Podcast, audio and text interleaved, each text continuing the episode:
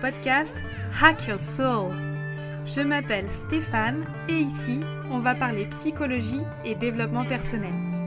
Au travers de retours d'expérience, d'études scientifiques ou de mes lectures, je vous livre mes réflexions qui, j'espère, vous aideront à avancer dans la direction que vous souhaitez.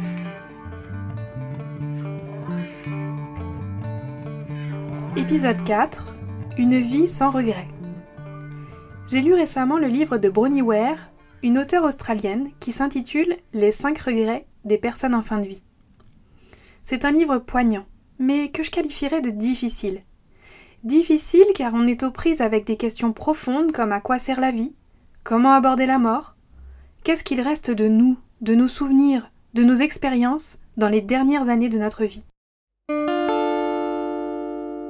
alors je vous avouerai que je ne l'ai pas lu d'une traite, du fait de l'émotion qu'il a pu susciter chez moi. Et c'était quoi ces émotions?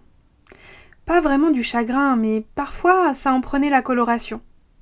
Pas vraiment de la tristesse non plus, mais elle n'était pas loin. Je crois en définitive que c'était un mélange de plusieurs choses.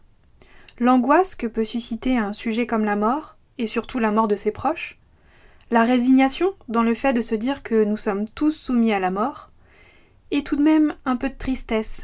Mais vous savez, la tristesse que l'on peut ressentir lors des séparations.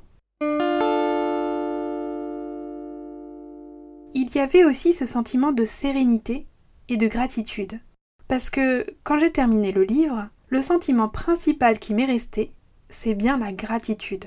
La gratitude, pourtant, c'est un mot mis à toutes les sauces dans le développement personnel et qui, jusqu'à il y a peu, ne me parlait pas du tout j'ai éprouvé un réel sentiment de reconnaissance vis-à-vis de cet auteur, Bronnie Ware, de m'avoir fait partager son cheminement, ses réflexions, ses éprouvés. Aussi le fait de montrer que la vie n'est pas rose, qu'il y avait des moments de solitude, de dépression parfois, que l'on pouvait aller loin dans les tracas, tout en en retirant certains apprentissages. Parce que quoi qu'il arrive, quels que soient les sentiments que l'on traverse, la vie avance, et la couleur de nos sentiments évolue également je me suis sentie toute petite, en tant qu'être humain, je veux dire. Parce que cette femme, elle n'est pas parfaite, bien sûr, et son cheminement, lui, est tout à fait personnel. Il ne va pas s'agir de faire un copier-coller de sa vie. Mais elle montre par son histoire tous les tourments intérieurs que l'on peut vivre, les aspirations que l'on peut avoir, et tous les empêchements que l'on subit, que l'on se crée, et dont on ne se rend parfois même pas compte. Je dirais que ce livre est un beau cadeau sans phare, car il montre la dureté de la vie, et en tournant la dernière page, je me suis dit que j'avais encore beaucoup de chemin à faire pour grandir moi aussi. Je voulais vous retransmettre trois réflexions à propos de cette lecture. 1. Les regrets. La première réflexion, c'est évidemment le sujet des regrets, vu que c'est le sujet du livre. Bronnie Ware formule dans son livre les cinq regrets que lui ont confiés les personnes qu'elle a accompagnées. Nous sommes donc plongés dans une intimité intimidante, un peu solennelle car au seuil de la mort, il n'y a plus de chichi, il n'y a plus de faire semblant, il ne reste que l'essentiel. Contrairement à ce qu'on pourrait penser, le livre n'est pas du tout voyeuriste. Il est tout en délicatesse et en douceur, et surtout, il est bâti sur un impératif dicté par ces personnes mourantes elles veulent nous transmettre un message, à nous qui sommes plongés dans nos quotidiens sans vraiment relever la tête sur le temps qui passe.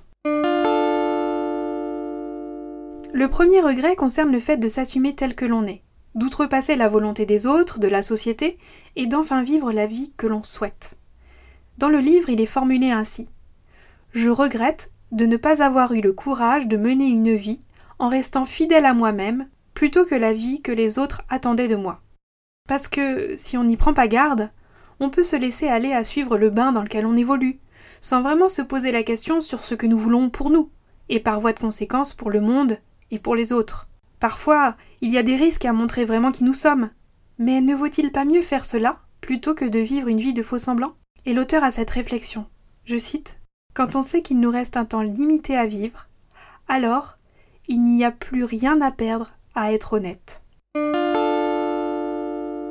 Les deuxième et quatrième regrets parlent de la disponibilité et du temps que l'on accorde aux autres. Ils sont formulés ainsi. Je regrette d'avoir travaillé autant et je regrette de ne pas être resté en contact avec mes amis. Gérer son temps, c'est faire des choix. Alors parfois j'entends des Non, mais tu ne comprends pas, moi j'ai pas le choix, hein. Mais c'est faux. Le non-choix est un choix. Alors oui, on peut parfois se sentir dans une impasse, et quelquefois se dire que l'on n'a pas le choix, car le choix à faire est un tel déchirement qu'il ne nous paraît pas tenable. Mais le temps est la denrée la plus précieuse que nous ayons dans la vie.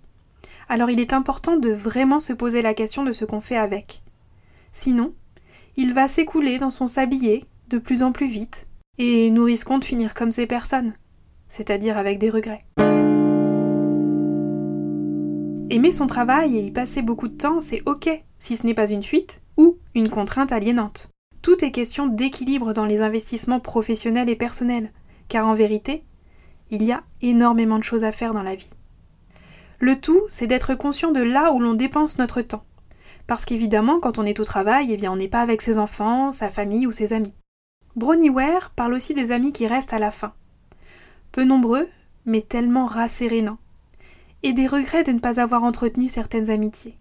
Mais pour cela, je vous renvoie aux épisodes 2 et 3 du podcast. Le troisième regret parle des émotions. Il est formulé ainsi. Je regrette de ne pas avoir eu le courage d'exprimer mes sentiments. Être sincère et authentique, s'ouvrir aux autres, ce n'est pas facile, et encore moins avec toute la société du spectacle qui se déroule en permanence sous nos yeux par le biais notamment des réseaux sociaux.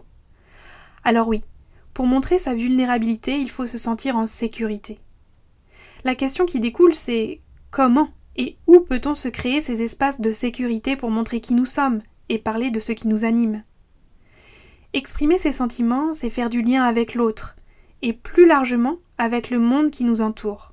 Parce que, que nous le voulions ou non, nous faisons partie de quelque chose de plus grand que nous, le groupe, le collectif, sans même parler de spiritualité. Enfin, le dernier regret, c'est le fait de s'autoriser. Je regrette de ne pas m'être permis d'être plus heureux. Bronnie Ware insiste sur le fait que le bonheur n'existe pas en soi, il est un choix. Alors dit comme ça, sans le contexte du livre, ça fait vraiment concept de développement personnel acheté à la poubelle.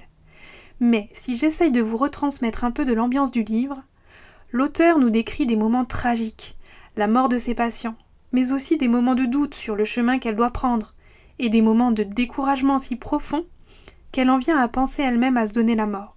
Et c'est bien par rapport à cela qu'elle dit que le bonheur est un choix. Elle fait le choix de vivre, même si ce choix n'est pas le plus simple. 2. La vie n'est simple pour personne. Cela m'amène au deuxième point de mon propos. Souvent, on regarde autour de nous et on se dit Ah là là, un tel, il a trop de chance. Quand on se dit ça, on pense bien sûr il a de la chance par rapport à moi. Alors ne vous inquiétez pas, hein, on se compare tous, et il n'y a rien d'anormal là-dedans. Mais s'enfermer dans ce type de jugement sur nous-mêmes, c'est la voie royale pour ensuite se dire que vu que nous avons moins de chance que les autres, bah pas besoin d'essayer, hein, pas besoin de se lancer. Or, même si adopter ce point de vue n'est pas confortable et n'est pas enviable, il est quand même plus rassurant à ce moment-là, pour la personne qui l'adopte, que le fait de se sortir de sa zone de confort pour embrasser une autre perspective et finalement oser. Et parfois, la vie ne nous laisse la possibilité qu'entre des choix tragiques et effrayants. La vie, la mort, ou des choix qui nous donnent l'impression entre choisir de se couper le bras gauche ou le bras droit. Vous savez, j'ai rencontré beaucoup de patients, beaucoup de personnes, et je suis convaincue que la vie n'est simple pour personne. Alors certes, vous allez me dire qu'en tant que thérapeute, j'ai un biais de recrutement, vu que quand on est psy, on voit des gens qui par définition se posent des questions sur eux, ou vont mal, ou les deux mais je reste quand même convaincue que la vie n'est simple pour personne. Oui, il n'y a clairement pas d'égalité dans notre sac à dos de départ et dans les épreuves que l'on rencontre, mais tous, nous sommes soumis in fine à la même question de la mort et de ce que nous faisons de notre vie, du sens de tout cela. 3. Donner et recevoir. Le troisième point, c'est la question du don. On suit l'auteur dans la chambre des patients, parfois des patients vraiment difficiles, au seuil de l'absurdité, avec une réelle perte de sens. Je pense notamment au passage où elle nous parle d'une femme qui a la maladie d'Alzheimer. Bronnie Ware explique qu'elle a mis un point d'honneur à lui parler tous les jours, comme à une personne non atteinte de cette maladie, faisant le choix de s'adresser à la partie saine de cette patiente, celle qui pouvait encore l'entendre. Bien sûr, elle ne savait pas si c'était le cas. Mais elle décrit dans le livre un moment magique où la vieille dame, dans un instant de lucidité, la remercie. Ça a peut-être duré 20 secondes en tout, mais ça a suffi à remettre du sens sur l'accompagnement de cette patiente et le fait que Bronnie Ware avait touché chez elle la partie saine derrière la maladie d'Alzheimer. Elle avait su garder son éthique sur comment et quelle relation instaurer d'un être humain à un autre être humain, malgré l'ombre de la maladie qui pouvait donner envie d'abandonner, abandonner son intention de rechercher la personne derrière la maladie. Parce que Brony, pendant des semaines et des semaines, elle s'est occupée de cette vieille dame sans savoir si finalement il était utile de lui parler. Même si, si cette patiente l'entendait tout simplement. Mais elle y a cru. Et finalement elle a eu raison. L'auteur nous montre là à quel point elle croit en l'humanité des hommes. Elle a fait le choix de s'adresser à l'autre, et non pas à la maladie qui peut occulter la personne. Car si vous avez déjà été en contact avec des personnes ayant cette maladie, vous savez peut-être que l'on peut vite se laisser aller à travailler en automatique tellement la maladie prend de la place. Mais tous ces dons, on finit par l'user. Bronnie Ware parle du fait qu'être en permanence aux prises avec ces questions existentielles si pénétrantes ne nous laisse pas intacts. Et je pense que cela parlera à ceux d'entre vous qui travaillent dans la relation d'aide. Et oui, on ne peut pas s'exposer à l'autre sans en ressortir avec des traces, surtout quand on côtoie la mort et l'intimité des gens. Cela nous transforme. Et ce que Brony finit de découvrir dans le livre, c'est qu'elle sait donner, mais elle ne sait pas recevoir. Donc elle s'épuise petit à petit. Derrière cette question de recevoir, il y a la question de se donner l'autorisation, mais aussi de se considérer suffisamment digne pour recevoir. Alors vous voyez bien que là, il n'y a qu'un pas pour pouvoir parler de la question de l'estime de soi. Mais ça sera peut-être pour une autre fois.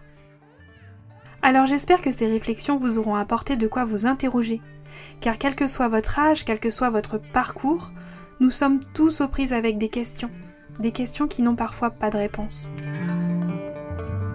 Si le podcast vous a plu, aidez-moi à le faire grandir en me laissant des commentaires ou des étoiles sur vos applications préférées. Je finirai par cette phrase tirée du livre. Elle est un petit peu solennelle, mais tellement vraie. Nous allons tous mourir, mais nous sommes libres de la manière dont nous voulons vivre entre-temps. Je vous dis à très bientôt